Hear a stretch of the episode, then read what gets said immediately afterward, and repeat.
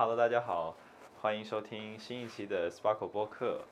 呃，这一期播客是对我们断更了很久，这个可能有四个四个多月的时间没有录播客。然后我们今天呢，就播客的话，其实就只是是想分享一下这个大家最近的一些情况，然后交流交流一些一些感受吧。然后这一期的话是有四个人，就就除了我子婷之外呢，还有就小波老师、呃纪元还有 Jeff，然后。呃，另一个另一个成员陈多，他有他有一些自己忙的事情，所以没有办法没有办法来录播客。然后，那大家首先先呃，就就稍微呃介绍一下自己，就打个招呼。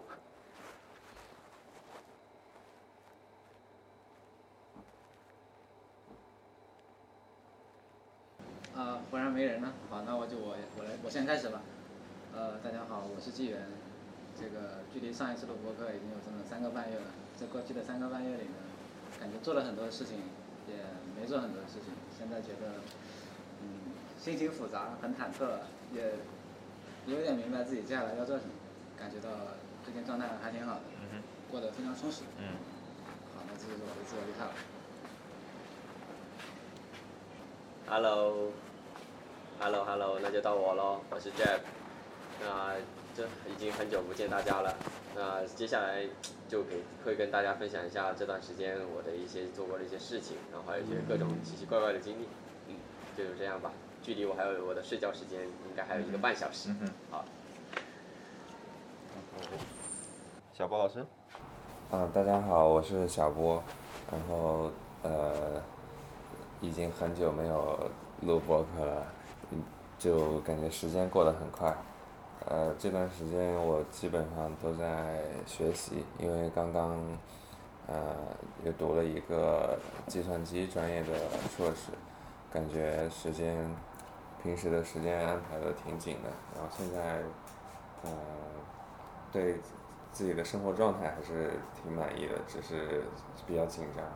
呃，对未来还是挺期待的，想也想跟大家分享交流一下，对，OK。OK，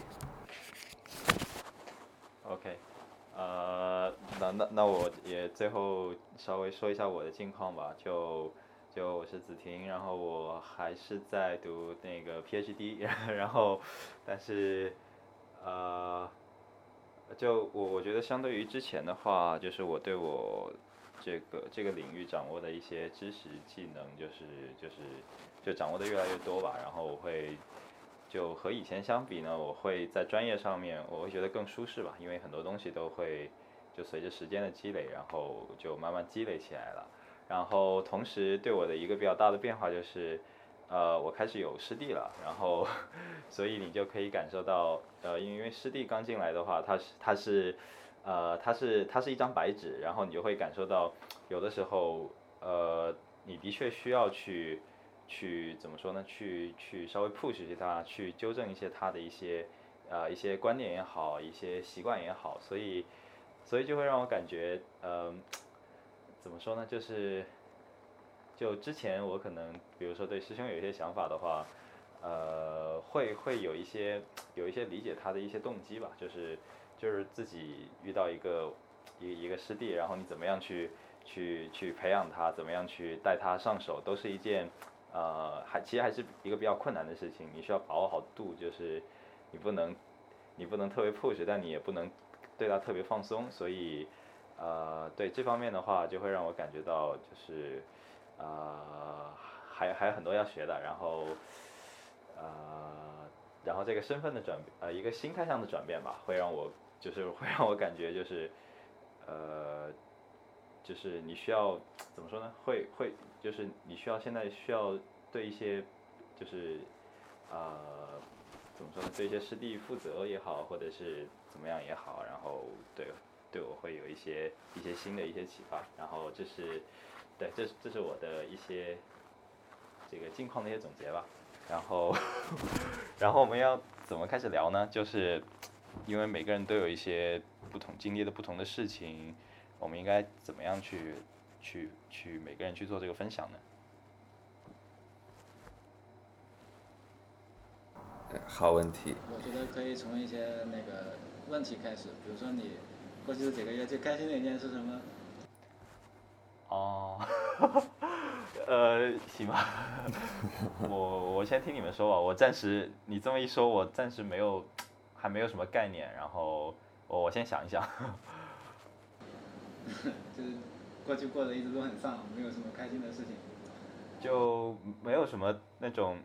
那种 peak moment 吧，就是没有那种没有那种特别特别，呃，那种让我就工作上的话，没有那种特别特别让我那个就是有突破的一些地方，就是，呃，就是我其实我们现在在在一直在相当于是公关吧，就是呃想要把一个东西做出来，但是直到现在还没有还没有成功，然后这几个月。都是朝着目标在前进，但是还没有做出来，所以对我来说，至少工作上面我还没有体验到这种那种突破的时候，就是那个那种非常开心的时候。呃，对，然后其他的生活上的事情我可以想一想，你们可以你们可以先说吧。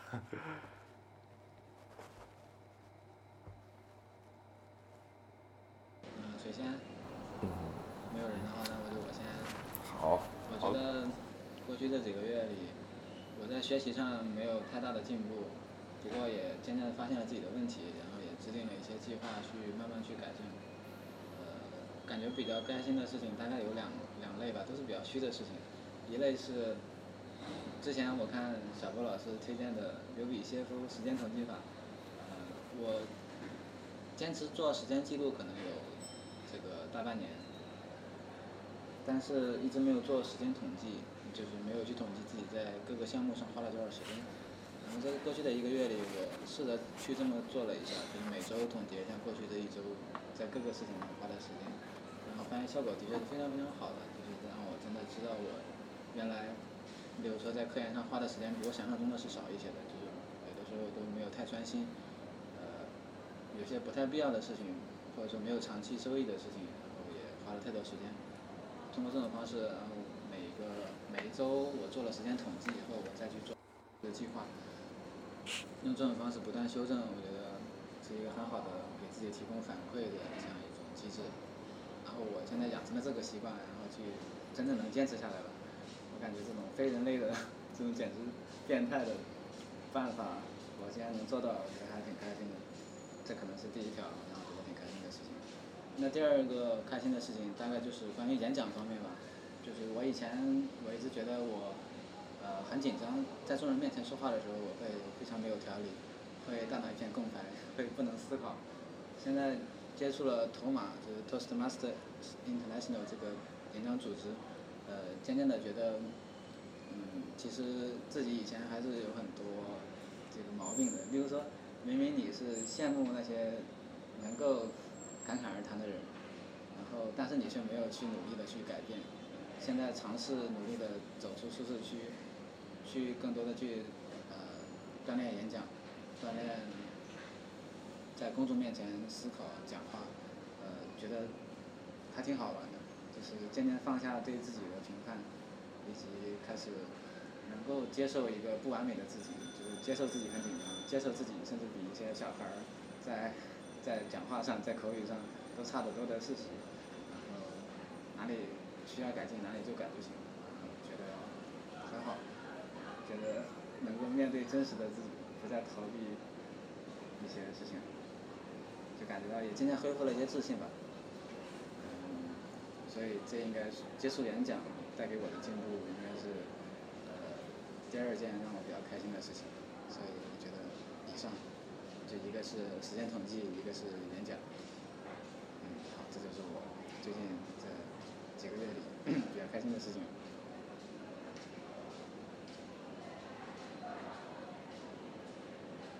那其他人，或者你们对这个有没有什么想聊的吗？嗯嗯，我想了解那个时间统计法有什么样的特点吗？呃，你说那个时间统计法有什么特点？呃，它就是两步，第一步做时间记录，然后第二步是做时间统计。做时间记录的话，就是你要，比如说早上八点起床，那就记一笔，我八点起床，呃，睡了八个小时，然后在八点五十的时候我到达实验室就再记一下，我是早餐、洗漱，还有花在实验室路上，总共用了五十分钟，就这样一直往下记，一直记到睡觉，就这样再坚持一周，然后一周结束以后可以开始统计自己在各个项目上花的时间，比如说在睡眠上每周花了多久，还有三餐、洗漱，呃，反思总结，然后科研，呃，或者回复微信，呃，我还办了读书会，我的读书会等等各个项目都可以单独去统计它的时间，相当于你一丝不苟的做时间记录，在收集素材，时间统计来分析你的这些素材，给你一个很量化的一个指标，来评价你过去这一周做的事情。然后给你一些指导建议，就是你可以看到，比如说，我觉得我这一周的科研时间被其他事情挤压了不少，然后，然后那我就想一想，我还是哪些其他事情可以删掉一些，以及我还是不是哪里可以再挤一点时间出来等等吧。用这种方式是一个很好的反馈调整自身的一种方式。因为之前前段时间我也记过一段时间统计，然后后来发现，偶尔三十分钟内。会被其他人打断，偶尔会别人过来问一下我问题，然后好像三十分钟内就有那么几分钟几分钟的就流失掉了时间，但是我在记录的时候还是记录下，哇还在做项目之类的，所以就感觉就是还是真正投入时间好像并没有那么多在项目上。这个我觉得问题不大，做时间统计也是一个抵抗完美主义的一个做法。就是有的时候你还想记得很准确，但是没有必要很准确，模模糊糊就能起到很好的效果。你可以记的时候，你可以大致在背后备注一下，我期间分心了几次，分心的时候是去干嘛了，就可以了。你可以大致估算一下，大概反映了多长时间，没有必要记得非常准。呃，完成大于完美，在这个事情上是我一直呃吸收到的一个经验吧。就是有的时候你会因为太过于追求完美。把这个事情搞得太难了，所以以至于这过去几个月里，可能还是有八分之一左右的时间是没有被记录下来的。但现在好了一些，现在不太追求记得很准确，有个大概就已经效果很好。嗯，那那那那我问个问题，就是呃，怎么说呢？比如说你吃饭的时候，或者说你呃做一些其他的事情的时候。然后，比如说你的，你接下来你工作很忙，或者是你那个你有一个有有一个 deadline，然后就是就是你你在做这个时间统计的时候，然后当你意识到你有一些紧急的事情的时候，就是记这个就时间统计的本身会不会会不会让你更焦虑？就是说怎么说呢？就是说，比如说你要记时间统计，然后你意识到你吃饭的时间可能稍微长了一点。然后你会不会就是因为你要去做时间统计这个事情，然后，然后当你意识到你要去，比如说你做其他事情，呃，超过你的预期，然后你会不会因此变得一些焦虑或者怎么样？啊，这个我觉得的确会有一些，不过还好吧，对抗焦虑是一个基本功，的就是给你提供一个反馈，然后至于这个反馈给你带来焦虑与否，这个是你自己。习惯了也还好，我是更能看淡自己浪费的时间。当我觉得我浪费了时间以后，如果我把它记下一笔，我就觉得这个时间好像没有被浪费。记得我，比如说刷了两个小时的新闻，那当我把它记下的时候，我就觉得这个时间还是没有被很浪费掉。它毕竟成为了我统计自身的一个素材了。嗯。我觉得你说的挺有意思。除了时间统计，还有做那个复盘，每日复盘，那这些东西会占用你每天很长的时间吗？嗯。会让你觉得会有点不耐烦，或者是觉得有时候真的太晚了，再来弄这些东西就会很困，然后就觉得啊好烦了，坚持不下去了。嗯，对，这也是一个很好的问题，就是每天做时间记录、时间统计也是挺花时间的，再加上反思总结，可能每天要花我一个小时到一个半小时的时间。来做这个事情，但是我觉得它是很有必要的，就好像你看在计算机里，数据存储那些存储单元，它里面其实是加了很多冗余的，让它可以在某些数据发生错误以后，还是能够保证整体不出问题。那我觉得每天做时间的记录、统计，还有反思总结，它就是这样一个过程，就是你刻意的花一些时间来作为冗余，来保证你整体不偏离你的目标，让你更了解你自己的时间使用，这个投入是非常值得的。它的确也一定程度上增增加了焦虑，因为毕竟你在时间统计的时候，你是回顾过去，你并没有产生新的价值。嗯，但是我觉得它重在能够纠正你的一些嗯歧走向歧途之类的事情，嗯嗯，必要的事情。感觉听起来好棒啊！就是我之前也做过一段，嗯，对这方面应该是小波老师更更专业，小波老师就是没有更专业的，我只只之前做了很长一段时间，但是我是性格完美主义比较，就是太明显了，然后呃，就刚刚 Jeff 说的那些呃，它的副作用我基本上都有，然后但是我做了时间挺长的，所以可能大概有一年多吧，所以现在就是感觉已经可以脱离这个时间统计，我就是每天晚上回到家，我就能清晰的想起这一天，就早上到晚上每基本上大概以十分钟为进度，就大概可以知道这一天是怎么过来的。然后现在也是争取每天能反思一下，但还做不到刚刚纪元说的，就是每天花一一个多小时来反思。但我觉得还是挺有必要做的，这也是我的目标。现在我就很容易，因为呃为了忙碌而忙碌，就最近可能有一些什么作业啊、deadline 啊什么，然后马上就去有一种要赶着把它完成的这种这种呃念头，然后就一直很紧张的在写在忙，但是很快就发现，呃其实应该可以用一种更从容的心态来安排这些事情。嗯，就是我刚刚听纪元分享的一点感想。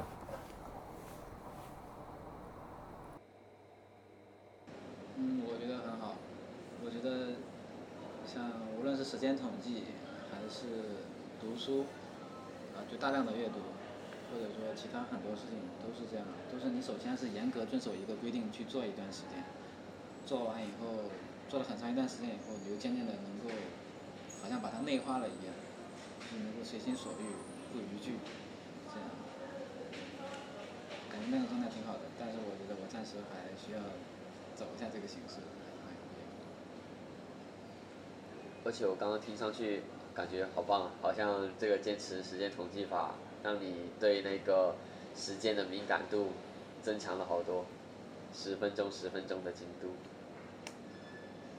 嗯，这一点确实挺棒的。对，就会有意识的去，因为我感觉人对时间的把握还是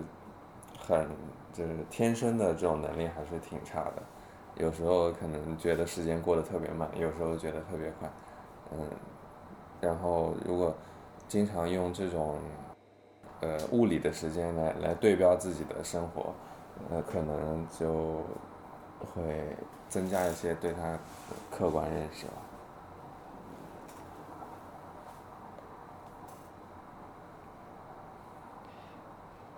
哎，小博老师，我问个问题，你在做了时间统计以后，对你的对你的完美主义有有有起什么作用吗？就是就是是有什么变化，还是说还是和过去那样子？但是你会更有意识到这个这个这个问题。嗯，好问题，呃，我觉得是有帮助的，呃，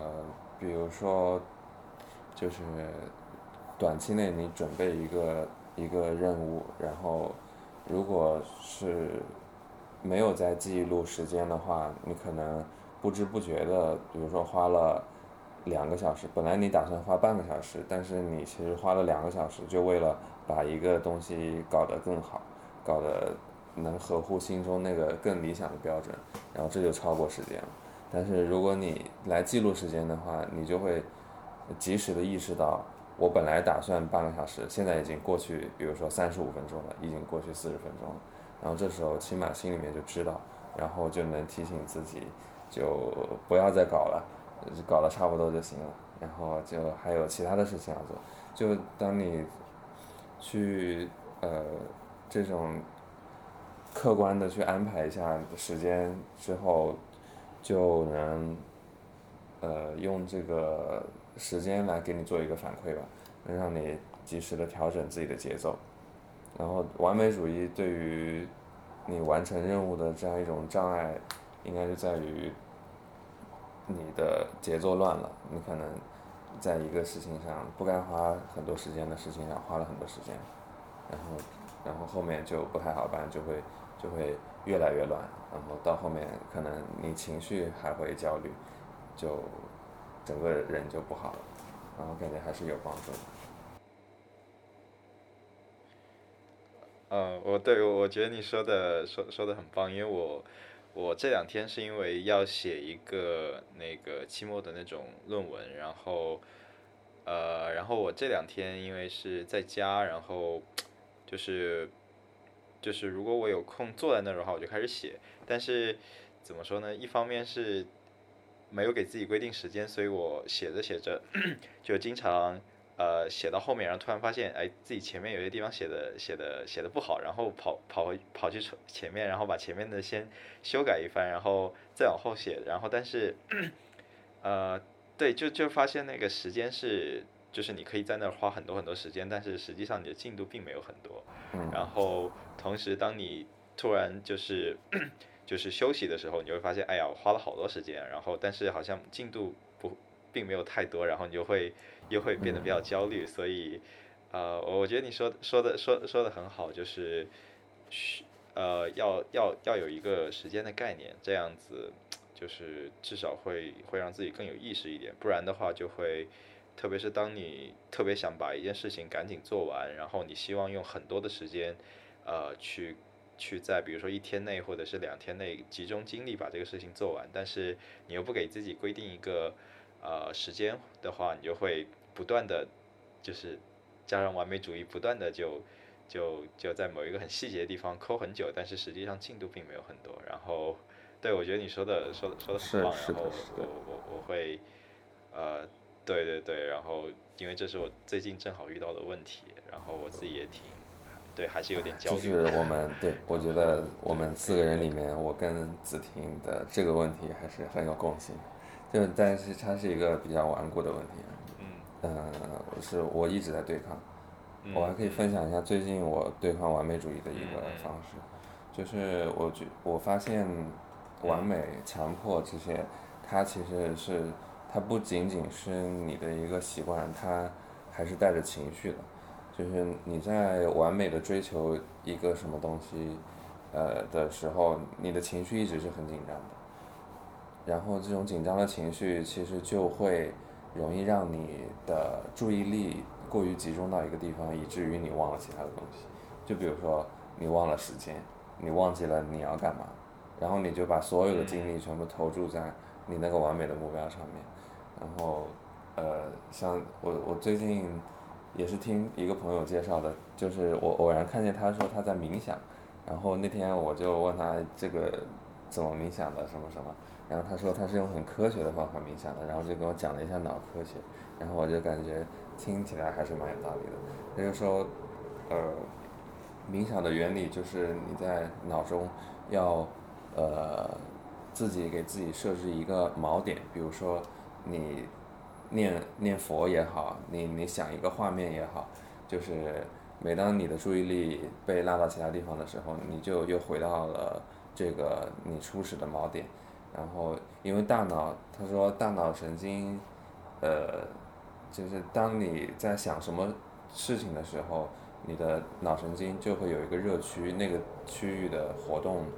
呃，强度比较高。然后，当你的注意力比较分散的时候，你的大脑可能有多个热区。然后，比如说当你强迫的时候，你就会有一个热区特别强，但是这个特别强的时候，你就想不起来其他东西了。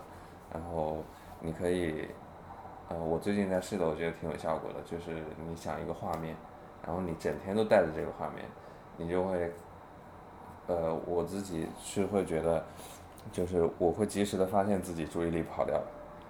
因为你想整天想一个画面是非是挺难的。就是你会发现自己一会儿想这个一会儿想那个，然后完美的时候也是这样，就是你一开始想要完美了，就可以试着，呃，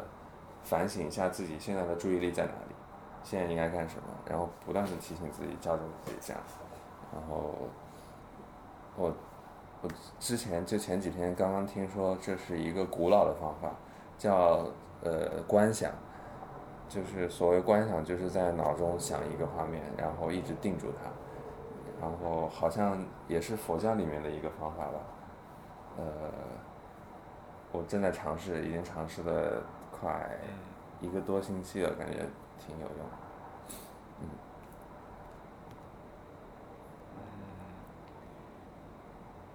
那你需要，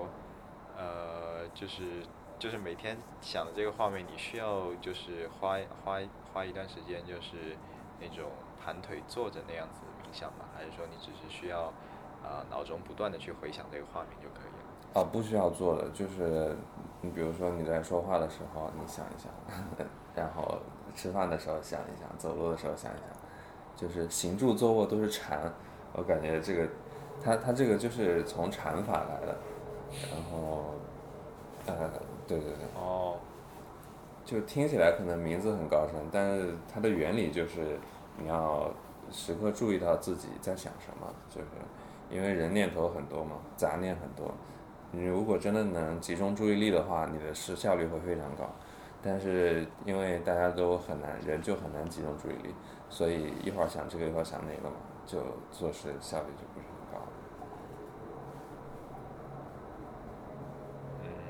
对，嗯，但我这这方面我是才刚刚刚刚开始，我那个朋友他冥想了很久，我正在向他讨教一些经验，以后有有新的经验也会跟大家分享。嗯。呃，冥想其实可以观呼吸，就是你刚才不是说要设定一个锚点？啊，对对对。画面之类的，如果我们就可以设置成呼吸。因为呼吸是我们在安静的时候也会进行的动作，就我们可以在脑海中想象一下，气体被吸入肺中，然后又被慢慢的吐出来，就是只是想这个呼吸然后的过程，而不是不去想任何其他的事情。就这个，它的确是佛或者说其他很多佛法中都会提倡的一个状态。嗯。然后我觉得比较很有趣的一点是，就是为什么有些人会有完美主义呢？就是我自己也是有完美主义的，然后这一两个月也是因为完美主义让我这一两个月的状态会非常的低落。然后其实我就觉得，呃，好像呃子琪、小郭老师都有，巨源有没有完美主义？呃，我现在被现实锤的。不敢有完美主义了。哦，因为挺有趣的，我就是一直在想，就想去揪，到底是为什么有些人他是会有完美主义，而有些人他是不会有完美主义的？就这个完美主义的根源是因为什么？我个人就是这一两个月，我就是察觉到两点。一点完美主义是因为我挺发现自己挺在乎别人的评价，我希望我把这件事能做到非常的完美，然后得到了别人正面的反馈，然后这是我的第一点完美主义的来源。然后第二点的话，是因为呃呃这个呃完美主义，我不知道这种完美主义会不会是出现在呃失败经历比较少的人的身上。就类似我们一些比较相对比较好的学校的学生，优等生，然后经历的挫败感比较少，所以就会觉得很多事情都一定要比较顺利的完成，就是经历的失败不够多。如果经历失败够多，你会觉得，呃，这件事其实失败是一件很正常的事情，然后就不会说一定要追求到特别完美，就特别极致。这就是我觉得是第二个原因，就是可能是因为失败的经历太少了，所以就觉得一定要一定要把这件事情一定要是很顺利的完成，这才是正常的结果。但实际上可能是这件事情失败了，也才是比较正常的状态。嗯，呃，我觉得完美主义的话是来自于不能接受真实的自己。完美主义他说的是不是就是不知不觉中就很想把一些事情做得很好？比如说写一篇公众号的文章，可能我总是在揪一些错别字，揪一些细小的排版，导致我最终花了超出我预期的时间完成这个事情。可能这个是被定义成完美主义吧。就如果是这样的话，我觉得就是因为不太能接受自己做的不好，犯一些错误，不太能接受那个不完美的自己，我是这么感觉。但我现在总是在心里默念，完成，完成，啊，先完成再完美，先完成，先完成，先完成，没事就在心里念叨这些，然后就去强迫自己不要去在乎那些太小的细节，即使那些东西有出漏。都没有太大关系，去看，去盯住目标，去真正去看你要到底想干啥，看围绕你那个目标去做，是在乎太多的小细节。所以我觉得就是一个是不太能接受一个不太完美的自己，不能面对真实。另外一个点就是不太能盯住目标，就你真正的目标是什么，你去达成那个目标，而不是只去在乎太多其他的东西。这是我觉得两点。嗯不过关于对准目标的话，我最近也在准备演讲，无论是头马还是我一个学术会议的一个演讲，都一样。我的目标确实就是想做好这一次演讲，但是你会就是不断的排练二十遍、三十遍，然后你会发现，当你排练到一定数目，比如说到二十遍了，那二十遍再往上继续排练的话，后面其实对你的那个提升是很弱的。但这个确实就是因为你在追求完美。但我也确实盯准了我的目标，因为我觉得继续排练能让我能更好的，就是在那次演讲上表现的更好。哦，那我可以修正一下我刚才的观点，就是盯住更长远的目标，盯住更长远的目标，而不仅仅在于眼下这个目标。可能我长远的目标是想锻炼我的呃演讲能力、沟通表达能力，这是长远的目标。只要我当前很好的服务于我这个目标就可以了。只要我完成了这一次的演讲，做的差不多就可以了，就是服务于我这个很长期的这样的一个目标，那就可以。同时我还有其他长期目标，就是我还要做科研，我不能挤压我太多科研的时间。所以你如果盯住了那个目标，那你就不会在这里花太多的时间。或者说就是你要盯住很多目标，盯住长期目标。啊，总之这个问题的确是比较 tricky，比较，那小郭老师刚才想说。啊，我就觉得你们讲的都挺有道理的。然后我我刚刚也想到一个可以补充的，就是我我发现我的完美主义还有一些逃避的成分，以及就是一些没有安全感的成分。就为什么你想要把一件事情做得那么完美？其实，在理智上你是清楚的知道这样做是没有必要的，但你还是这样做了，是因为你就害怕，如果不这样做就会。发生什么很可怕的事情？呃，如果不这样做，就会比如说别人就会怎么样评价我。但是也不是，像我的话就不是只在呃别人会评价的这种公开的事情上完美，一些我自己只有我自己一个人知道的东西，我也会就是追求完美。那这种我就是觉得，呃，是小时候的一种习惯，就是可能你。一些事情做的稍微有点不好，就像刚刚 Jeff 讲的，可能你一直都是很顺利很顺利，你就觉得他应该是很好的。然后还有就是，就是目标感的缺失，就像刚刚纪元说的，就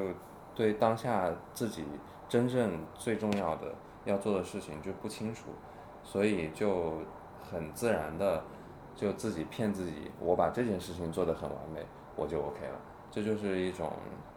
就，呃，寻求一种替代目标。就我现在没有目标，然后我心里，呃，逃避一下我没有目标的这个现实，然后我骗自己说，这件事情就是我的目标，然后我就要把它做得非常完美，所有的事情都可以得到解决。然后我我感觉这就是内心我我内心的 OS。所以，当我意识到这一点之后，就可以有意识的去校正它。然后可能每个人都不一样了，就需要就是自己关注一下自己在想什么。比较跟小波老师比较有共鸣的一点就是，呃，就是自己会不仅是别人的一些标准吧，就是自己觉得一些自己觉得自己应该达到的一些标准，都会呃非常想要完美的去达到。所以，比如说在做展示的时候，呃，我会去构思别人会问什么问题，然后啊，然后自己会觉得自己这个回答的不好，然后再会强迫自己去把这些这些问题都给准备好，然后再去。呃，再再继续演练，然后继续发现问题，然后所以直到真正展示之前，你都会觉得自己是呃还是很多弱点的。然后你自己构思的那些问题呢，可能别人别人根本不在乎，或者是跟别人根本不会问。但是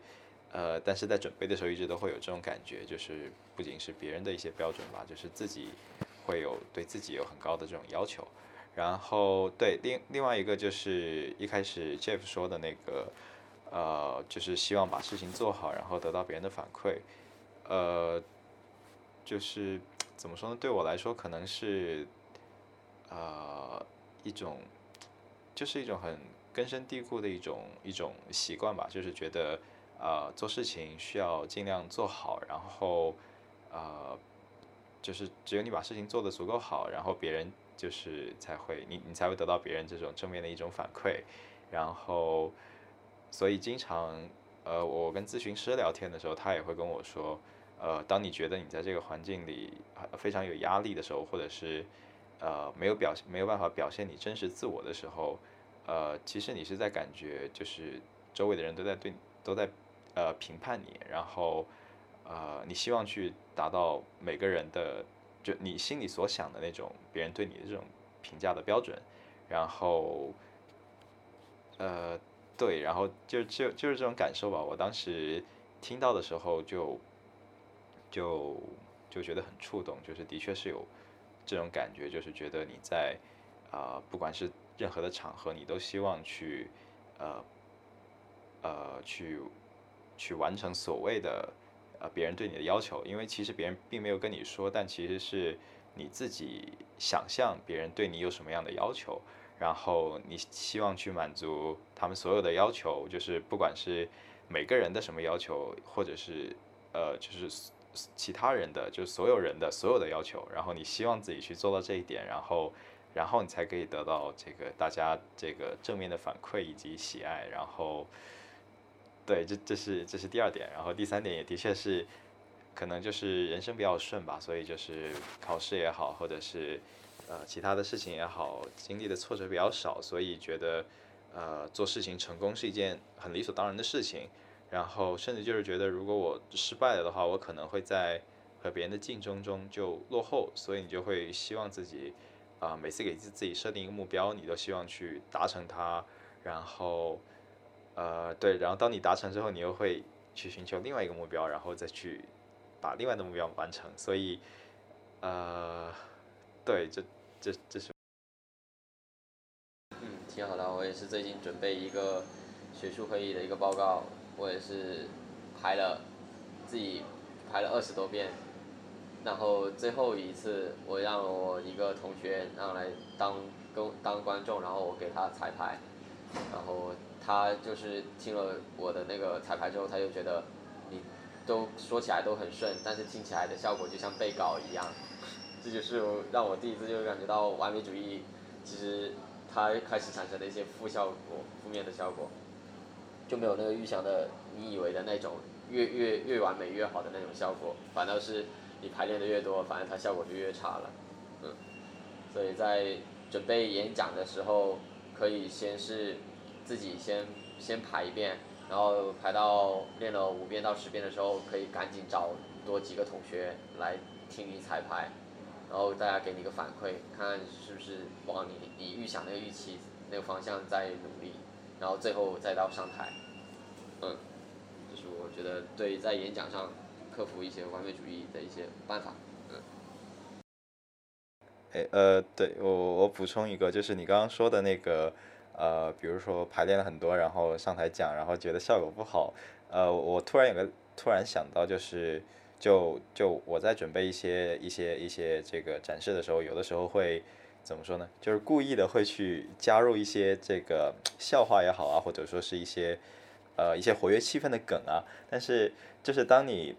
呃就你当你不是很放松的时候，就是当你有着一个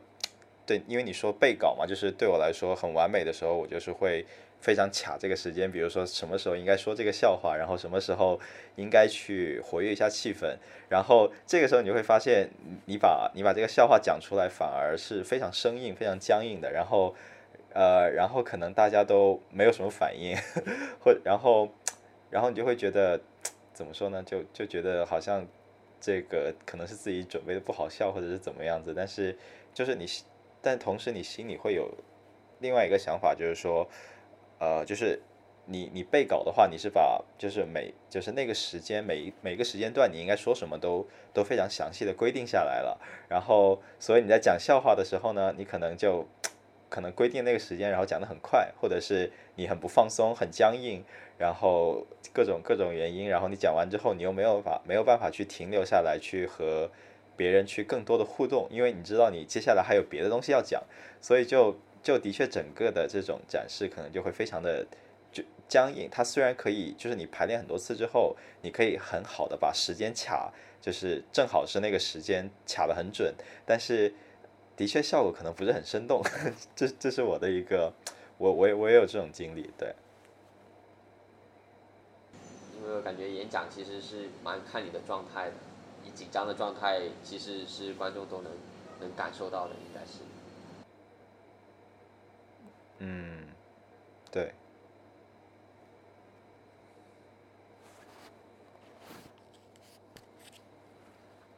那我们最开始是讲了一下时间统计啊，最开始讲了我们两件比较开心的事情，然后讲到了时间统计，然后又讲到了完美主义。现在完美主义似乎大家也聊的差不多了。嗯。嗯。那。那我们还是回到最初的问题，最近这三个半月，距离上一次播客的三个半月里，有没有什么开心的事情分享一下？开心的事情可能倒没有，反正倒是印象深刻的事情倒是挺多的，因为我这一两个月都是为了要准备一个会议的一个 oral 的 lecture，然后从一开始的要写论文。然后到后面，从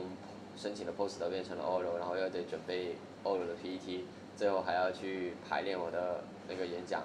然后最后到上台，每我发现每一步都是自己的完美主义都在那里。但一开始写写论文的时候，你又发现你不知道该怎么写，然后那时候我就赶紧给自己限定的住了时间，然后比如说，呃，今天是星期一，然后周三就一定要出一个一点零版本。然后赶紧那一天我就把把一些提提纲，然后还有先列了出来，然后就把内容全部凑上去，然后再分配一些任务给我的一些呃同学，然后他们来画图，然后把就大概粗略的把一点零版本给凑了出来，然后周三就发给我的导师，然后让我导师赶紧给我反馈，我就继续更新我的二点零、三点零的版本。但后来让我更加崩溃的是第一次收到要我做 oral 的这件事情。因为以前没做过，我发现就是真的是你没做过的事情，就会让我们这种完美主义者会更加的恐惧。但其实当你做过之后，体验过了，你发现真的它就没有那么难，只是我们自己真的是自己吓自己。因为我因为要准备这个 O L P P T，第一开始我是挺崩溃的，因为我担心自己的这个 PPT 做 O 做的不好，然后我又一直不知道要放什么内容，又觉得自己。做东西太少了，放不了那么多页，因为要讲十十几分钟，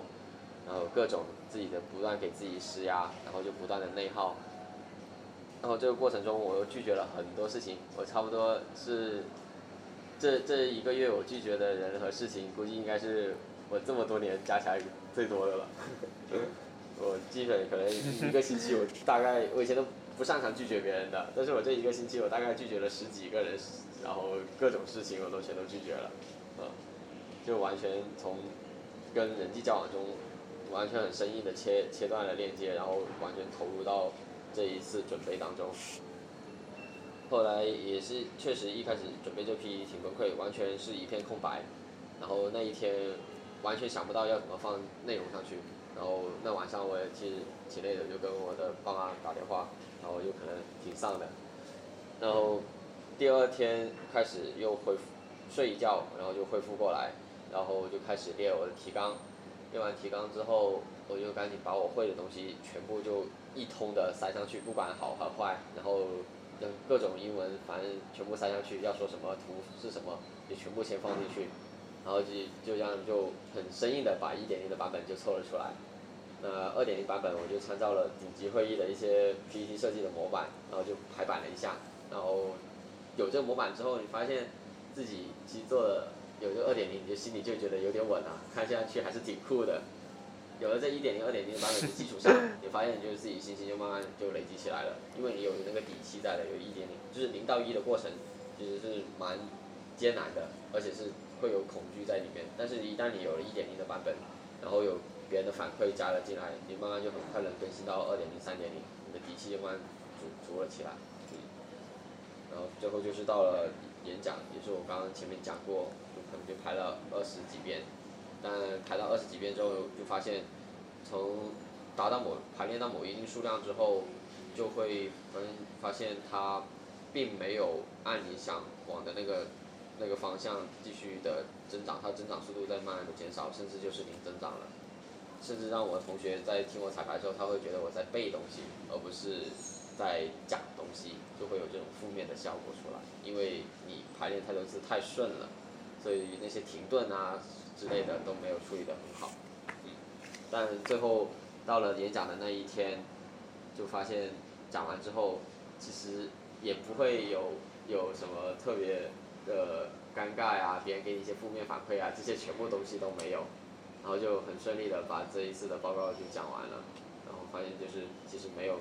自己想的那么难，真的是自己把那那些事情想的太难太艰巨了，嗯，这是第一次让我看见了自己的恐惧，看见了自己其实不是不自信，而是自己的完美主义阻碍了自己的一些呃做事情上的这种精准目标，这就是我这一两个月发生的一些事情，很大的一个感触。哦，我觉得听起来好棒。因为我觉得棒的原因是因为这个事情我以前没有做过，然后这次做了，所以这件事情会对我会，只要你做过了，以后就不会再那么畏惧这件事情了。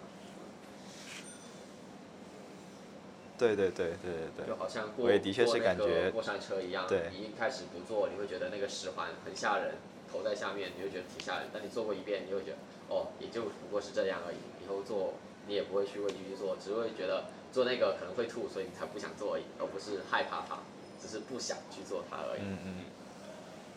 嗯嗯嗯。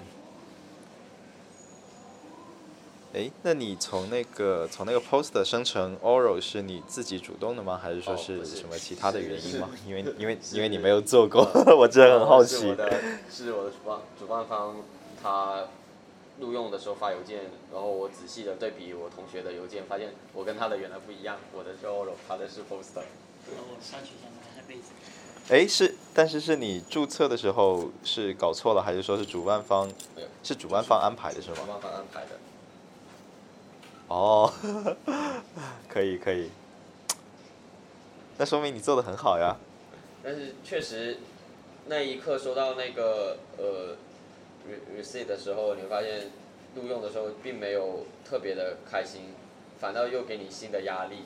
就那一个时候，真的看到那邮件，完全没有说啊，这次自己成功了，没有这种喜悦感，完全是就是伴有着你的成就来的时候，又给你一个新的挑战，然后又是新的恐惧又上来了。嗯。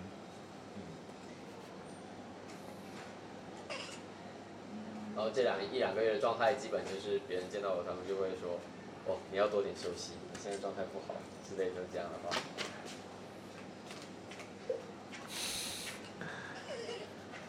你会每你会每天很焦虑吗？然后，呃，然后把就是太专注于这个事情，然后其他所有事情都忘掉，会这样吗？是，确实会有，尤其是白天工作的时间。但我还是会区分的，白天跟晚上会区分的比较开。晚上我可能还照旧会去健身运动，这些对缓解压力其实还是蛮有效果的，我觉得。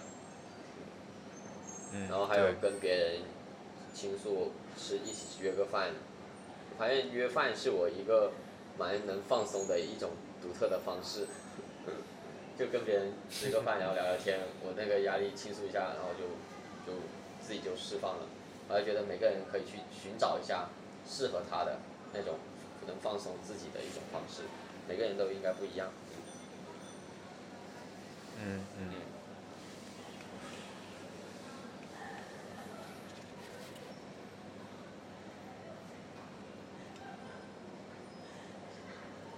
嗯，很好，我觉得很羡慕。我啥我也觉得很好？哈哈哈哈哈然后，不过我觉得需要提醒的一点是，例如说你这一个多月没有产出多少价值，你是在维护已经有已经产生的价值，就是花了是不是花了过多时间在这个事情上？这其实就是一种完美主义，因为发现会这个整个过程中，你会一直觉得哦，自己的那种科研的内容是不是不够，自己做的 PPT 是不是页数不够，自己讲的时间是不是不够，有各种这些顾虑。然后后来我发现，它不是一种不自信，它是一种真的是完美主义带来的，就是觉得还不够完美。你的要求一定要达到，就是演讲之后别人要得给你掌声啊，给你一个喜悦的表情之类的，给你认可，要达到那种标准。然后，但是这种你把这种焦虑给别人说的话，别人会让会觉得你是一种不自信。那我发现慢慢我自己去觉察一下，发现这不是不自信，而是完美主义。而这背后完美主义是因为恐惧，恐惧别人对自己的一个负面评价，嗯害怕自己把这件事情做砸。嗯嗯，对，对，我们刚才就是，嗯，刚才关于 Jeff 的这个会议论文的一个 oral 的问准备问题已经聊了挺多，我觉得这一块儿差不多了。那我们其他人在过去的这三个半月里有没有什么让自己非常开心的事情？嗯子婷想好准备好了吗？呃呃，那那我可以说一下，但但我的的话可能，呃，不是工作上面啊，的确，呃，我我我首先说一下，就是，呃，我觉得我在过去的三个月里，就是在工作或者说是这种自我觉察上面，其实做的挺不够的，就是，嗯，其实我一个的感觉是，呃，就是很多很多你自己的一些计划或者是一些想法也好，呃，当你真正去面对面面呃遇到一些困难的时候，你又会进入你又会进入原来的那种模式，然后而且可能因为我最近呃可能精力被一些其他的事情耽搁了，所以就就觉得按过去的模式去做也还也也也挺好的，你可能不需要去思考，不需要去面对一些呃未知的情况，然后就按照这个惰性一直去做就可以了。所以，所以比较惭愧的时候，我过去的几个月在这种自我觉察或者是呃一些情绪的管理上面没有特别大的进步。然后，对，所以所以今天听到你们的分享，其实我还是挺开心的，就是对我来说是一种比较比较新鲜的输入吧。然后，所然后我分享的呢，可能是就比较个人的东西，就是我我的确没有什么这种呃你们说的这种呃情绪管理也好，这种这种自我提升的这种安排也好，呃，的确没有什么特别多可以分享的。但是我在过去的一段时间里，其实活得还是比较开心的，因为因为主要是呃呃过去一段时间就是开始和一个女生谈恋爱，然后这个事情，对这个事情对我来说还是嗯怎么说呢？首先是过去一段时间还算是呃就就是在热恋期嘛，然后就就是挺开心的，就是你每天可以呃跟跟他开开玩笑啊，然后呃然后然后你会发现，呃，就是跟他是很亲密的，就是比如说他有什么朋友，你有什么朋友，就是可能都都了解的非常多，然后这在我对于我来说是一种呃很陌生的体验，就是对我来说我没有尝试过有这么亲密的这种关系吧，然后对我来说是一。对，是是很新鲜的一个体验，所以我过去的一段时间都活得比较开心。然后，然后，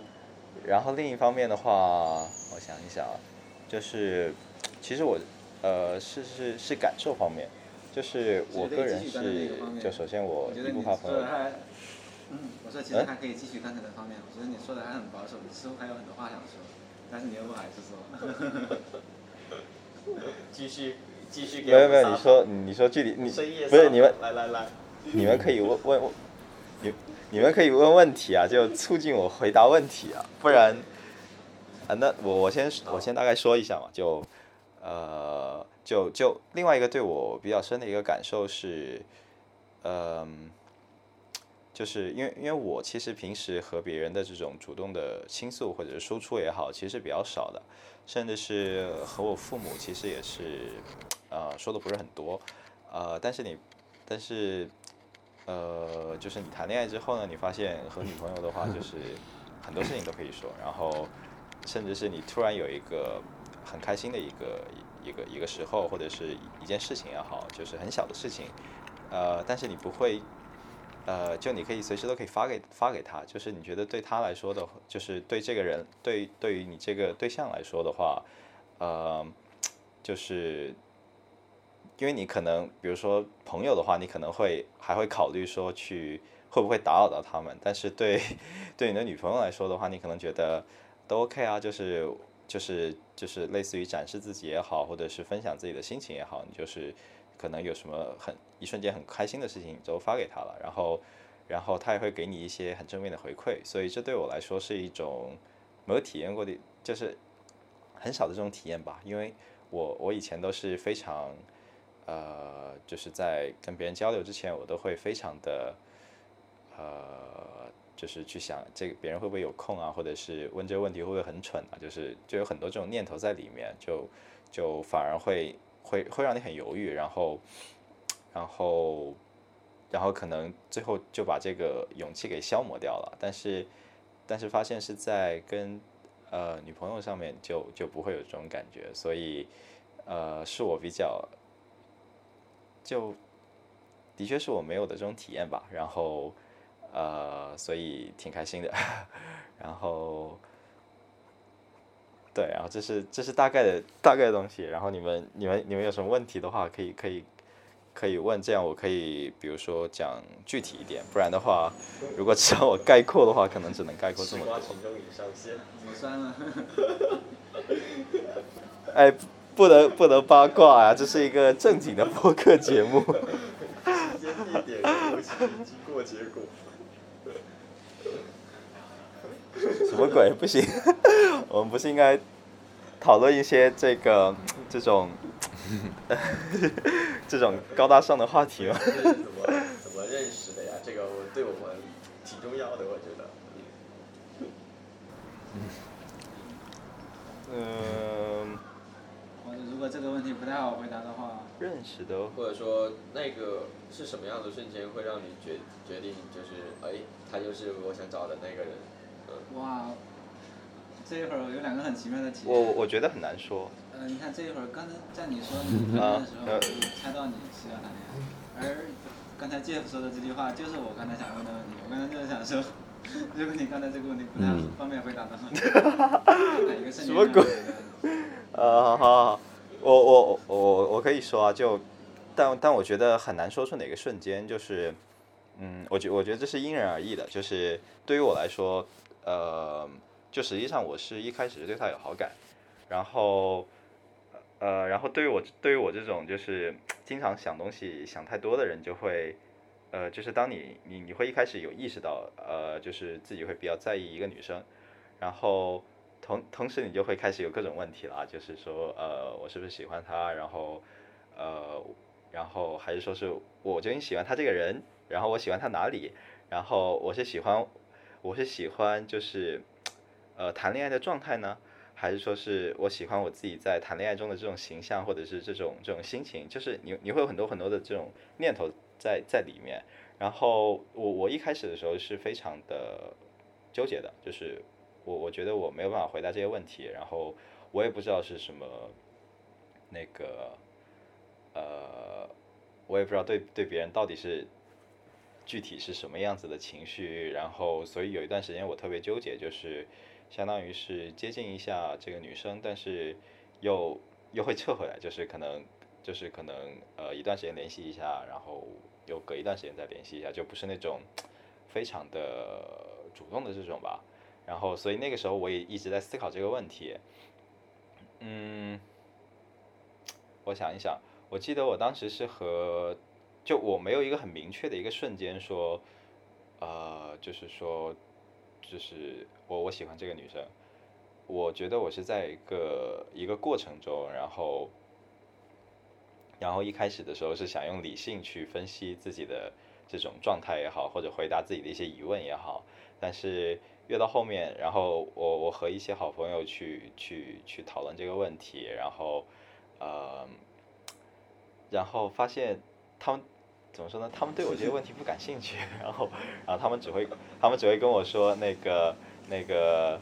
呃什么你要勇敢一点，什么什么如果就是。就是，对，反正就是鼓励我。我我问过好几个人，我可能问过两呃三四个人，然后就比较好的朋友，然后问他们这种情况，然后但他们就就觉得很疑惑，你为什么要思考这种问题？然后就觉得有感觉，然后你就去去追，然后去呃谈了再说，然后这样这种，然后也也都是鼓励我吧。然后我还是挺感谢他们的，因为有一段时间我是的确是不知道我应该怎么做吧。然后嗯。然后，对，如果说回到你们的问题，我的确没有一个瞬间说觉得，呃，就是我特别喜欢这个女生。我觉得就是和她在不断的互动的过程中，我觉得，呃，怎么说呢？就就觉得是有那种感觉的吧。我我不知道该怎么说，可能就是觉得感觉挺好，和她相处起来很舒服。然后，呃，可能是比较适合我的类型，大概是这样子。然后。没有，我我觉得没有一个瞬间说你觉得就是她了 这种感觉。其实我刚刚问这个问题，不是真的为了八卦，哎哎，当然它有八卦的成分在。其实主要还是因为我觉得有这种感觉挺幸运的，因为我是我自己是很久没有这样的感觉，就是说，呃，对方可能是我要找的人，这种我好像已经这种感觉已经很久都没有了。其实本质上是我不清楚我需要。一个什么样的人，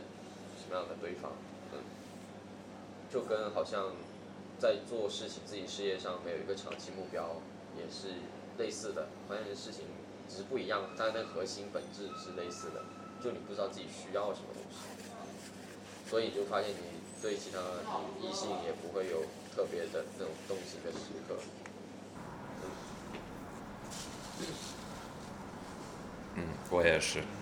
我。但你你要，但你要让我说我我我也不知道我我应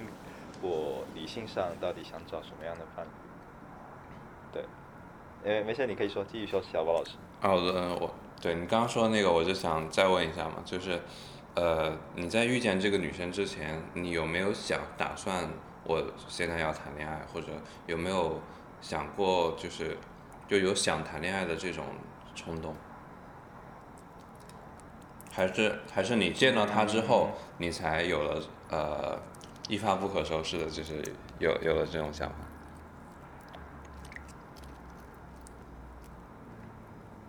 没事，你你怎么想的你就怎么说就行。我我我首先我没想过这个问题，然后怎么说呢？嗯，就我呃。怎么说呢？是我感觉，就是怎么说呢？你想怎么说怎么说吧。就我不知道，呃，就是可能有一段时间的时候，我的确是，呃，的确是有点想谈恋爱的，因为那一段时间可能是压力没有那么大，嗯然后，然后，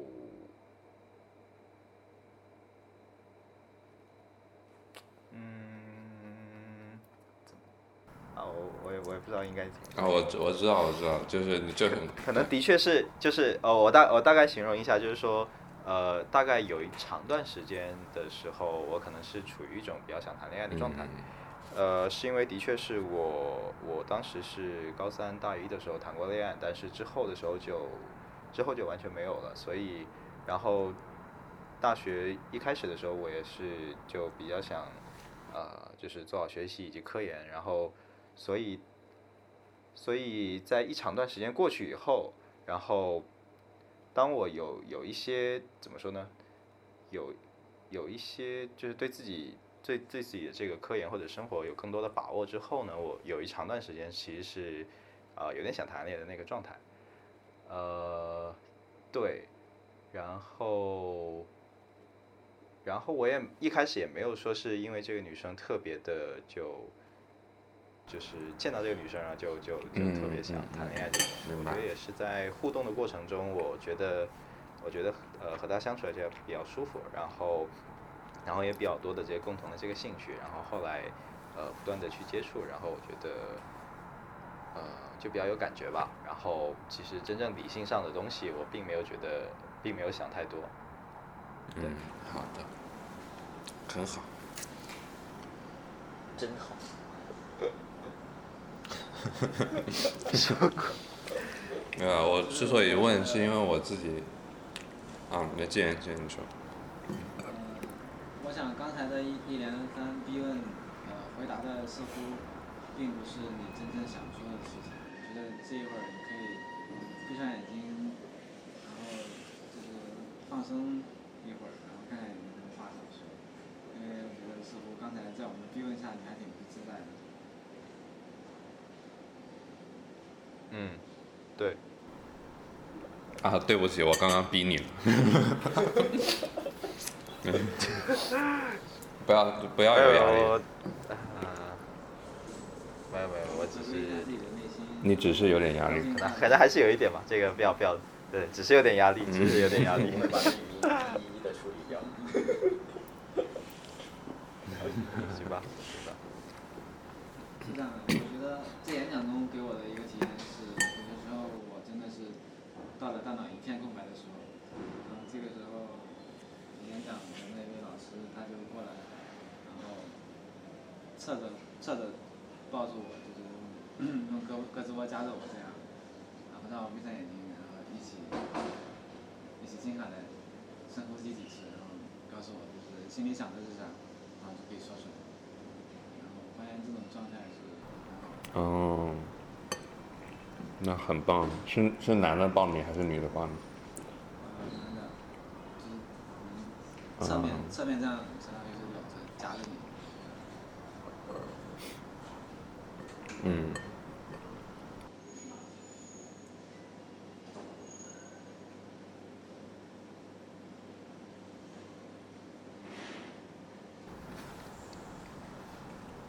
所以我们现在是在隔空抱子婷嘛？曝光，曝光。什么鬼？嗯，我现在没有什么特别的想法。嗯，好，那我们就继续刚才小包老师。可能还是有一点，对，对对对对，继续，小包老师。哦，没事，嗯，不想说就你想怎么说就怎么说。就是我刚之所以突然想起这个问题，就是我我自己想了很久，我到底要不要谈恋爱这一个问题，我是发现我我是单身很久了，但是我发现我之所以单身，是因为我就不想谈恋爱。我大概是嗯两个月前意识到这个问题的，就是有有朋友问我为什么不谈恋爱，我才我才意识到原来我我是我真的我觉得两个人在一起比较麻烦，就是我其实，在单身生活和两个人的生活里面我选一个，我好像内心还是更倾向于一个人过，然后，然后后来我就在想，那一个人过跟两个人过的区别是什么嘛？然后，呃，就最近还是想蛮多这种事情，因为身边单身的也有，呃不不单身的也有，就是大家我就会更注意这方面，大家生活状态是怎么样，到底是想谈恋爱的单身还是不想谈恋爱的单身，是是不是享受单身，就是是这样的。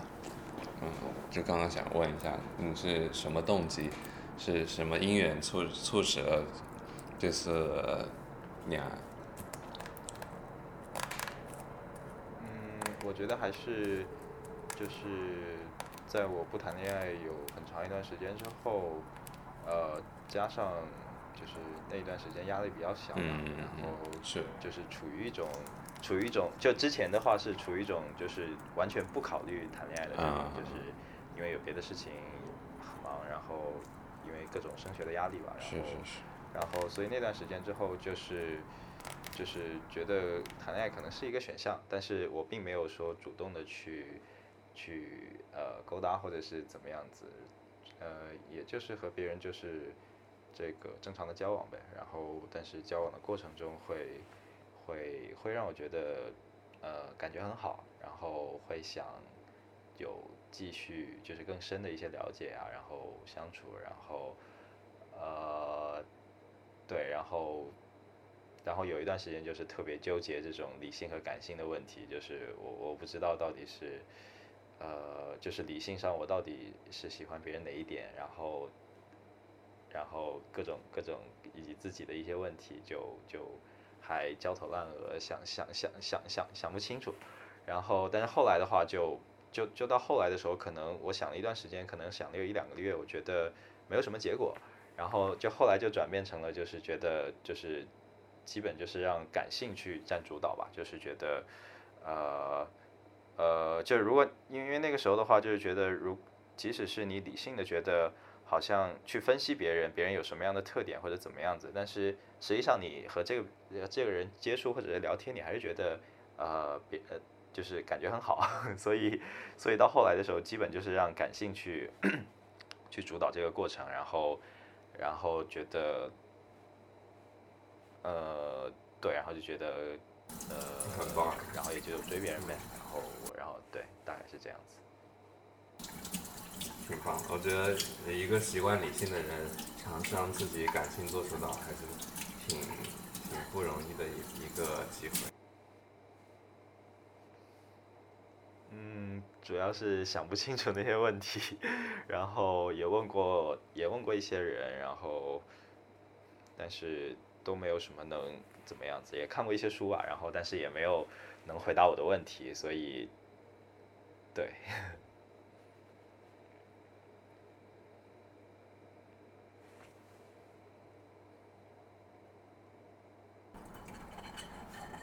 挺好，听起来很很很令人高兴。我也是这么觉得，觉得很很令人好，那最后我也觉得像我们这样的人想脱单还是挺困难的，因为可能太过理性，然后可能很多问题是想不明白 的，无法无法想嗯嗯想通。好，那我们这些。那到我们的小郭老师分享过去一段时间里比较开心的事情吗？嗯，对我刚刚也有点压力，因为我发想了一下，发现没什么好分享的。然后，嗯，那我就那说一些可能没那么有意思的事情。反正，呃，现在是在纽约读书，然后来了，开学差不多有两个多月，然后可能最让我感到有意思的就是认识了很多有意思的人，就这里的同学对我的。呃，给我的启发还挺大。然后以前可能就是会心心里还是会有点清高，就觉得就会觉得别人都是傻逼，然后觉得自己很好。那这样的话，感觉就学不到什么东西了，就是就是是一个比较封闭的状态。然后来这里之后，会看到别人在各种方面赤裸裸的碾压你。然后就这心态就会，虽然从从原来的觉得自己很好，到现在觉得自己确实很菜，但是当你接受了自己在某些方面就是菜的时候，好像也有点轻松，就是也就觉得就这样了，就很坦然，就菜就菜，然后就不会因为说我的追求就是呃比别人更优秀，就不会有这种追求，而是会找呃去想一想自己真正要追求的是什么，因为就会看到会会更加深刻的体会到吧，就是每个人都有自己很擅长的地方，也都有自己比不过别人的地方，但是比较真的是就是没有没有意义的，就大家能够呃真诚的在一起互相交流、互相接纳，就是一件挺好的事情，对，然后在在学习方面，可能现在还是呃一个挺紧凑的一个状态，呃这边的课业量确实挺大的，然后特别是硕士，然后又是我之前没有太多的计算机方面的基础，现在就相当于是从从微电子转到了计算机，然后很多东西都是从零开始学，嗯，另外一方面是同学们很就绝大多数也都是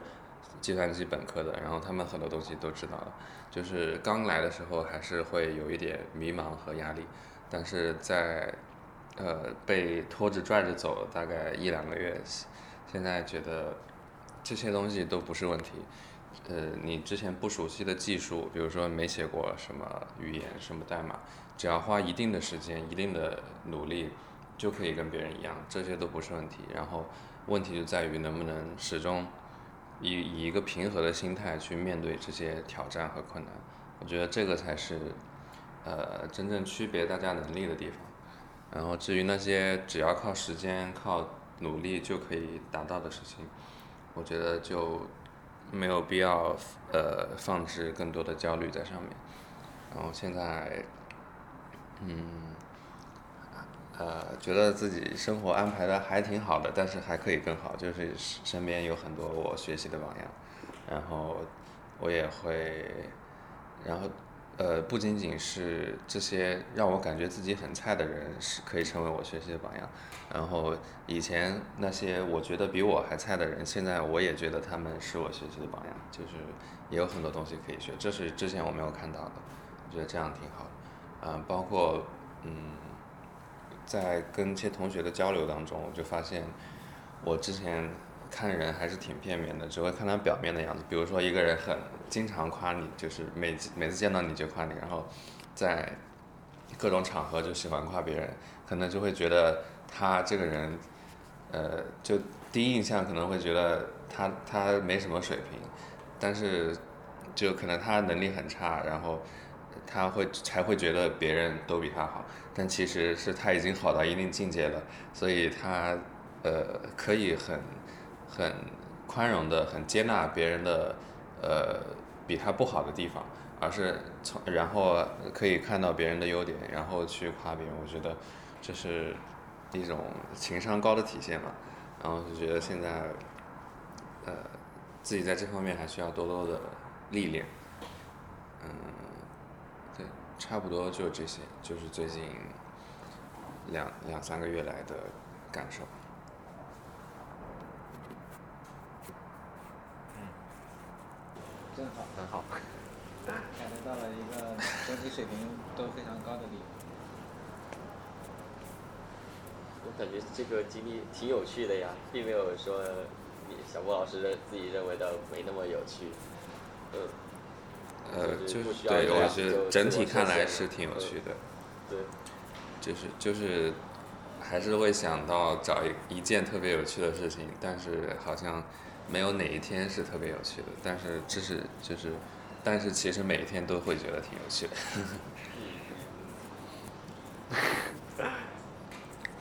嗯。然后最近我也是真的也发现每个人真的优势都有自己的优势，只是。他自己不觉得那个是他的优势，每个人应该就是去上，要找到自己的优势，然后去发挥，去自己擅长的东西，嗯，这个挺重要的，嗯。然后。对。然后刚才小博老师的另一个观点是说，技能都是可以学习的，都是可以靠时间来堆出来的。可能那些真正重要的事情是保持，嗯，不管发生了什么都有继续前进的勇气，然后都有都能让自己保持内心的平和和一种成名的嗯澄澈，然后明亮。嗯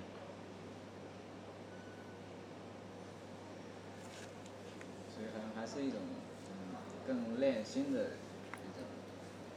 观点，就觉得心破山中贼易，破心中贼难，内心的修炼更更。嗯，是。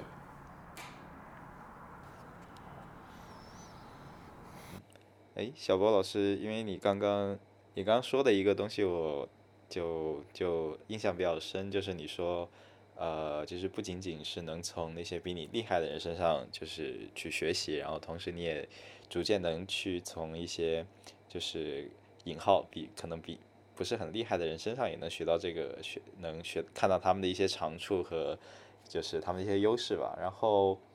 呃，我不知道，我我觉得这个很好，但是。呃，你你是有一个转变的过程吗？还是说是，是不是有有一个瞬间，你突然觉得，就是就是也呃也也可以这么这么去看？因为反正我我暂时的确还就是很难去做到，呃，去去从一些我认为的那些可能不是很厉害的人身上去尝试去挖掘他们的优点，因为我我感觉我会经常给别人可能会提前贴上一个标签，然后。然后就会，就好像这个标签就遮盖他所有的这个这个人的特质，所以，呃，对，所以所以我很好奇你说的这个东西，我还挺想挺想了解一下的，嗯你你有什么感受？嗯，我觉得是一个呃逐逐渐的过程，嗯、对了，你们叫我小波就好了，不不用叫老师，就是呃，哎，你们都是我的老师。呃，我我觉得这个过程的话，就是可能要追溯到一两年前，就是我在呃大陆教育实习的，呃大陆教育这个公司，我们可以在播客里说吧，还是要当然可以啊处理一下？嗯，对，好吧，对，可以。好的包括大陆本人的心呃态也是这样的，就是任何东西都可以说是传递出去，才能更多是的。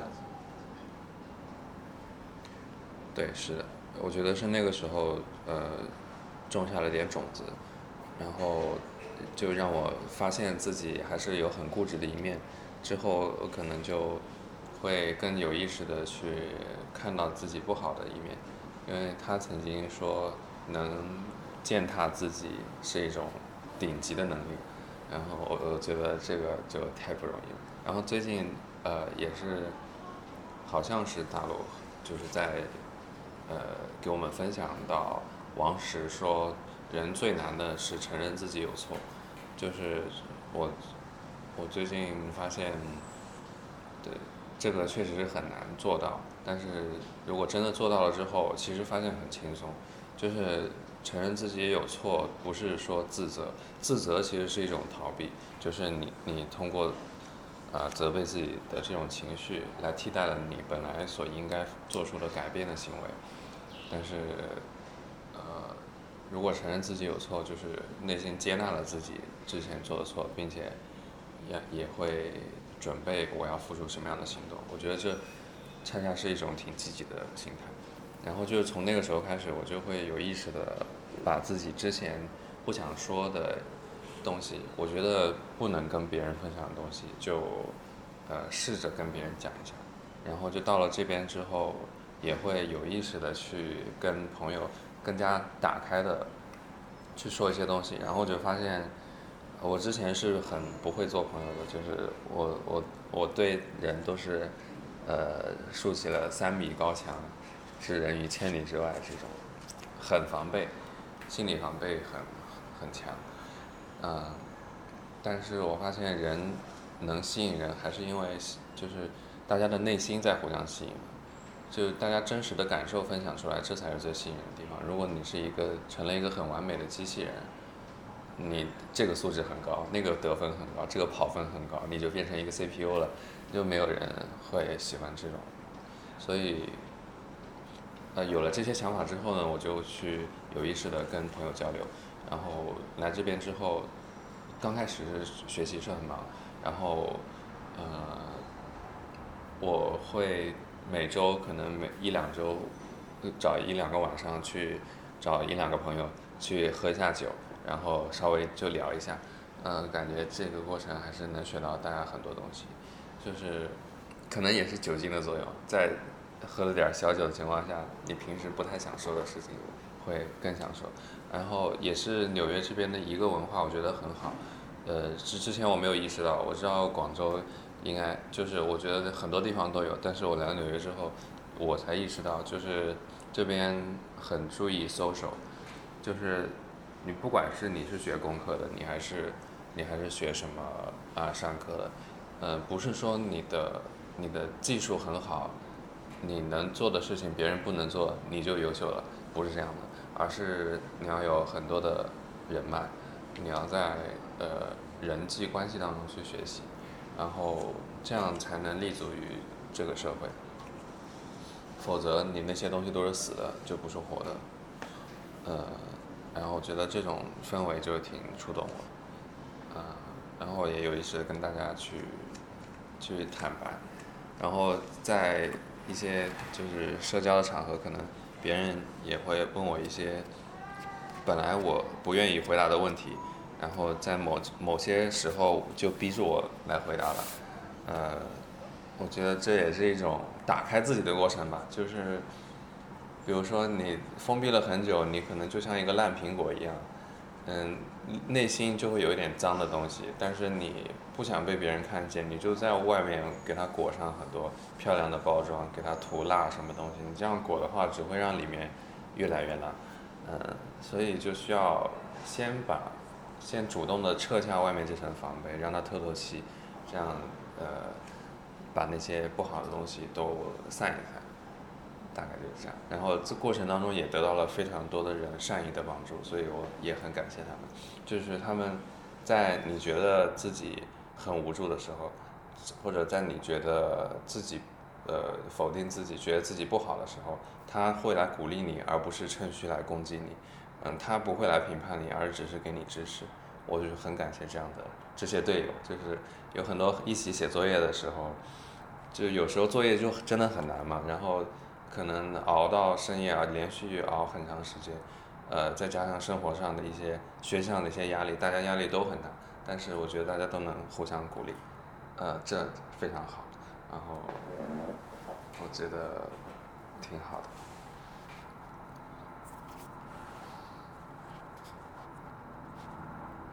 我也觉得说的好好，就感觉很棒的经历吧。就呃，如果你的就是跟朋友相处，然后他们就是互相鼓励，然后不是评判你，然后就是说一些就是就是展示就是很真实的自我嘛，然后说一些心里的一些事情，我觉得呃那那个氛围的确是特别好的，然后我觉得是一个很棒的一很棒的一些经历，就是如果你在纽约能有就是这这些朋友的话，我我觉得很棒。嗯，我会有一个疑问。就是这种状态，就是有一个加持圈，有一些互相支持的朋友，是非常好的。但是没有的话，你要如何去找到这些朋友？觉得这些朋友应该也是你找来的，并不是说，对，是在那里。啊，好好好问题。对，这是个好问题。呃，我想一想。呃，对，可能我忽略了一些东西，就是我刚没讲到，但其实我是那样做的，就是也也要回到回溯到大概一年前，郭大陆对我的影响，他确实给我很多积极的影响。嗯，当然我也是对他还是既喜欢又讨厌的，这个以后可以再慢慢聊。但讨厌的那部分不是说跟就跟他没有关系，其实都是我自己的那反映出我自己内心的一些矛盾。嗯，然后也是受你们一些很好的影响，就是受整个就各种朋友的影响，我今天意识到自己得呃行善积德，然后你就可以得就是善有善报。我我觉得这个我越来越体会到它的正确性，然后我也会经常反思自己，嗯、在交往的过程当中去，嗯、多多付出，呃，少索取，然后可能在这个过程当中就吸引了一些人，一些跟我一样的人。不是每一个，不是这边的每一个同学，我都很想跟他成为朋友的。确实，现在我还没有到那种境界，就是有一些人我还是讨厌的，就就是他们可能就，呃，说的俗一点，就是确实挺挺自私的，就是只什么都想着自己得到好处，然后就是很很精明的那种，可能就别人的只要跟自己的利益没有直接关系，我就可以，呃，就不管你。呃，甚至于稍微伤害一下别人，以来获取自己的利益，他们也是可以做的。我觉得这些人，我暂时还还不能跟他们很好的相处。嗯，但是很就让我很高兴的是，这里有相当多的人是那种素质很高，然后也是对对自己对朋友都很好，然后可能就是我自己这样做了，然后我就去吸引到了这样一些人，然后呃就渐渐就就收获了一些加持权吧，就呃对那些朋友都是我邀请的，就是包括喝酒什么的，可能举个例子，就是我以前很久以前的一个朋友，我跟他已经五六年没有联系了，然后他现在刚好也在纽约，然后。他对我也不熟，但是我突然想起来，就是我觉得这个他身上还有一些我很欣赏的地方，然后我就请他出来喝酒，他也非常非常幸运的，他也他也很他也愿意大老远的陪我出来，我觉得这样就挺好的，就是我主动去寻找，是的，我是主动去寻找。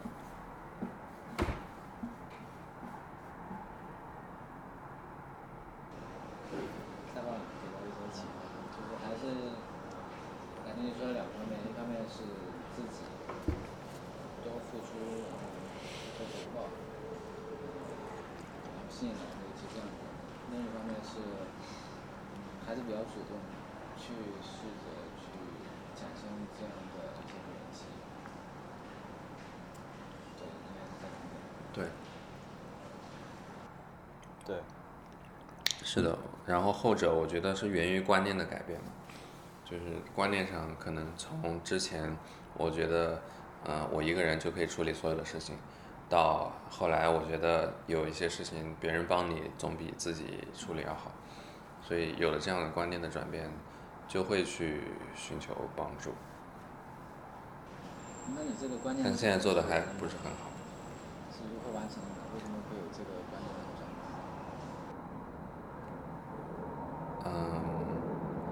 就是刚刚说的，我具体是怎么样一步步转变的，我还不能很好的概括出来。当然，就是最近这是一个很缓慢的过程，最近可能最近两年吧，就是在逐步的往这个方向来转变。呃，可能我印象比较深，就是刚开始有这种倾向，就是在大陆教育实习的时候。就是这个老板直接指出了我这个问题，我一下子就意识到，这比你自己去反思去想要效率要来的高多了。就是他能清楚的看到你问题，呃，他也愿意给你指出来，你当下就能理解，然后吸收到，并且愿意付出行动，你的观念一下子就变了，就就省去了那些什么很麻烦的每天反思，你不知道可能你。如果自己有什么踩了什么坑的话，可能反思很久都反思不到，所以我就觉得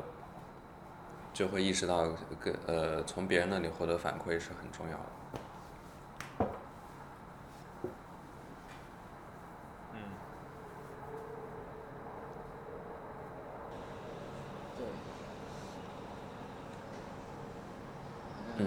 呃，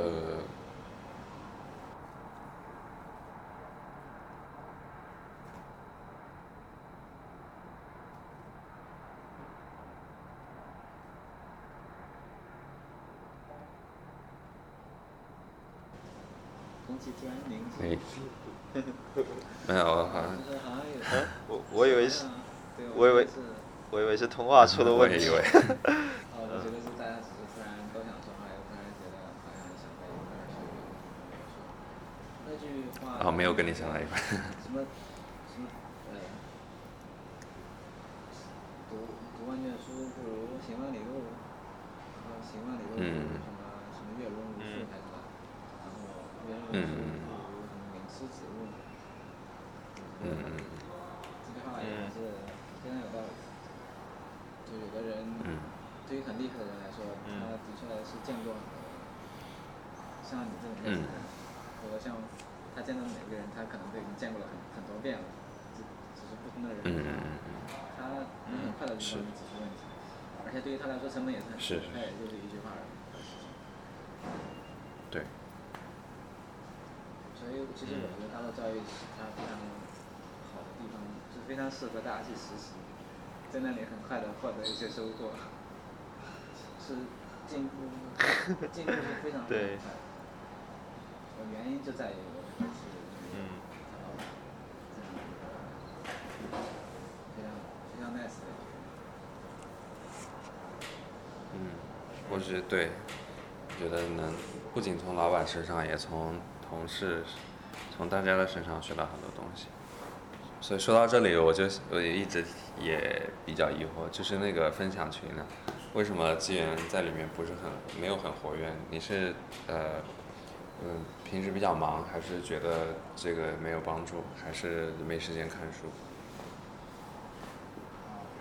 这个可以先解释一下背景。其实大陆教育的老板他自己搞了一个拆书群，拆书群的计划是这样的，就是他会花五十个小时，一年内花五十个小时在这个群里。会与大家分享十本书，呃，大家也可以在里面提一些疑惑，他也会有时间去答疑。在这个群里，我的参与度并不高，我觉得这的确首先是违背了我的最初的想法，这是我非常值得反思的一件事情。我觉得我这过去半年的一大收获就是把那些想法和行动统一了起来。就是有的时候有没有发现很多事情，我们一直想去做，但是我们没有去做，就是你的想法和行动是差得很远的。所以我就纠正了很多这种这种行为。不过我发现我在这个拆书群里，我又犯了这个问题。就是我的想法是我要多参与，但是我的实际行动是并没有多参与。我觉得问题在于，首先是还是比较完美主义，就是我还是觉得我的观点过于浅薄。就但在这方面，大家都已经跟我说向别人展示你的成长过程不是很好的一件事情。嗯。就是你，即使你发的很浅薄，但是现在我去读一读我之前的一些读读书笔记，我的确会觉得很浅薄。但这样是你进步的过程，你换一个视角，我觉得它也是挺好的。嗯这个方面其实我是没有没有理由以这个理由作为不发生的理由。那还有一些其他原因，我觉得还是因为，感觉我对大陆这个人还是会。他还是代表着一种真实，代表着真实的我，或者说是，比如说你和他交互越多，你就能越能觉得不舒服，就是他很快就能帮你指出来你的问题。他代表着真实，就是你，你身上的问题，你越和他交互越多，你身上的问题暴露的就越多，然后就很快你就会非常不舒服。嗯。然后我可能还是比较逃避这样一个过程吧，我觉得我还是要反思一下，下一年我好好的认真参与这场实习。我感觉，就是，嗯，像接受大陆教育的人，比如说上过他深入阅读课程的人，都会觉得，像我是很幸运的，因为这么年轻就接触这些。但是，大陆本人说的是没有意义，他多次说过没有意义的四个字，因为多次会有人觉得我。很年轻的人在这在这里接触这些是真好。我他这句没有意义，我觉得怎么讲？我觉得可能就是像我现在这种表现，就说很多很超前的概念，比如说很真实的东西我们是很难接得住的，可能还是要我们跌了跟头，我们才能接得住。就虽然说这些东西很早就告诉了你，但是可能还是无法体会，还是要被打了脸以后，或者某一些事件、一些经验的积累，随着时间的积累，你才会慢慢理解这些东西。所以，可能早知道晚知道，差别没有那么大。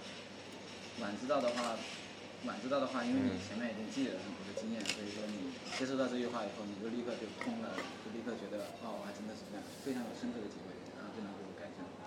但是当你没有太多体会的时候，别人指出你的问题，你改，你不太能理解，接住，不太能改善。所以，那我再总结一下，嗯，刚才小郭说的那两个问题，就是我在大陆的这个参数学里为什么不是很活跃？我觉得还是因为不敢面对真实，嗯，还是要好好反思一下这个问题。嗯，像比如说，大陆还让我们发在朋友圈发赞人赞己，就是称赞一下别人，称称赞一下自己，每天都要这个。嗯。然后我也觉得这一个过程也是让我很不舒服的。嗯，我发现我还是这一点，首先我很承认他对我帮助很大。就是我还没做出来的时候，我就觉得这个想法真的是太好了。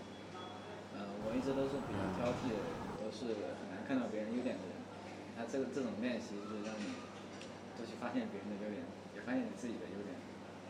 呃，我坚持了一段时间以后，我的感觉是，首先我并不，我我并不能放开来写，就是我很多真实的称赞我不太能够很好的写出来。嗯嗯，还有一点就是我感觉，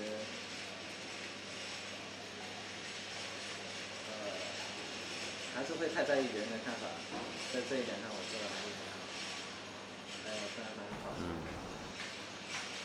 那不怕说，就是不太敢面对真实，还是有很多问题需要去需要用时间去慢慢改进。嗯嗯好，那我就觉得这个问题就到这里。嗯，说的说的很真实。嗯。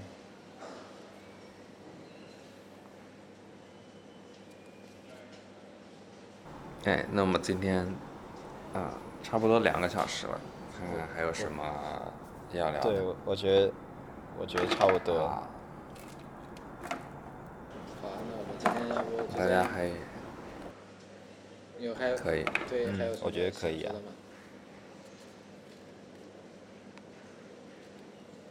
嗯，我没有了。啊，我也差不多了。呃，我还有几句话想说，就是我觉得嗯嗯嗯我们平时都可以去多记录一些自己的感受，呃，比如说记录情绪日记，呃，以及刚才我说的这种记录站人站己，称赞一下别人，称赞一下自己，都挺好的，让我们更能体察到很多细微的事情，也让我们会换一种视角，就好像除了我以外，还有一个我在审视着我。嗯，这种这种感觉，呃，挺好的，很难描述。他，我觉得他对我的帮助还挺大的。包括例如说，我觉得他很让我会变得更加敏感对一些事情上。比如说在刚才录播课的过程，我就有两两个比较深的感触，一个是，例如说当我猜到猜准确的猜在心中想中了你们接下来要说的话，然后我就突然就觉得非常高兴，然后我又好好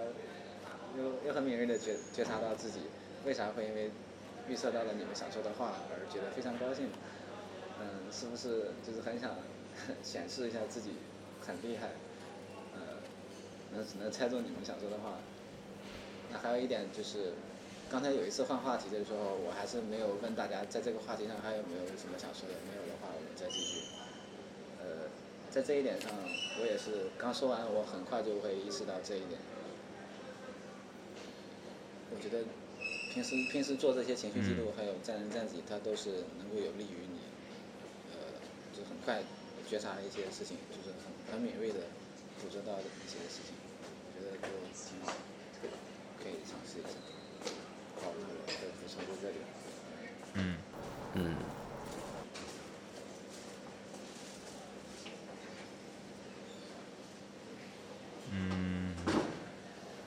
行，那那那我最后也就就说一下我的感受吧，就是，呃，我我我觉得还是就，呃，就觉得今天今天就很久没有没有录播课，然后这一次录播课，我觉得还是，呃，对我来说还是怎么说呢，就是很很奇妙的一种感觉吧，就是，嗯，就是的确，我最近跟别人聊这种自我成长的这种话题，呃，就聊的比较少。然后，所以今天大家分享的时候，就是不管是完美主义的问题，还是各种呃这个时间统计的问题，我都是觉得就就怎么说呢，就是给我很多很新鲜的一一些一些一些输入吧。然后，然后我感觉就就很奇妙的，就是录播课整个整个的这个这一段时间都是很奇妙的感觉。然后。就就好像会和这个外界突然隔离开的一种感觉，然后，然后就是，呃，就是想，就怎么说呢？就是想表达一下这个这个感受，然后就很谢很感谢大家的分享，然后我觉得，呃，就是让我接触到很多一些一些我最近没有坚持的一些东西，以及我可以做得更好的一些东西，然后希望我可以，呃，在接下来的时间能够。能够就是向你们学习，然后把一些事情能就是有一些能做好的做得好的地方，比如说完美主义也好，一些拖延，然后一些情绪上的一些察觉也好，然后希望我可以呃在接下来的时间能把这个重新抓起来，然后重新去呃在这上面做一些就是进步吧，对，然后很谢谢大家今天的分享。嗯嗯，从从你的感受上来看说，我觉得你的收获应该的确是很多，然后我今天的收获也很多。嗯，好，很很很谢谢你们能参加。嗯，好，感谢大家的两个小时时间。就好，好，那没有的话，那就就今天就这样子好了。我可以，我也结束了。好，嗯嗯，拜拜。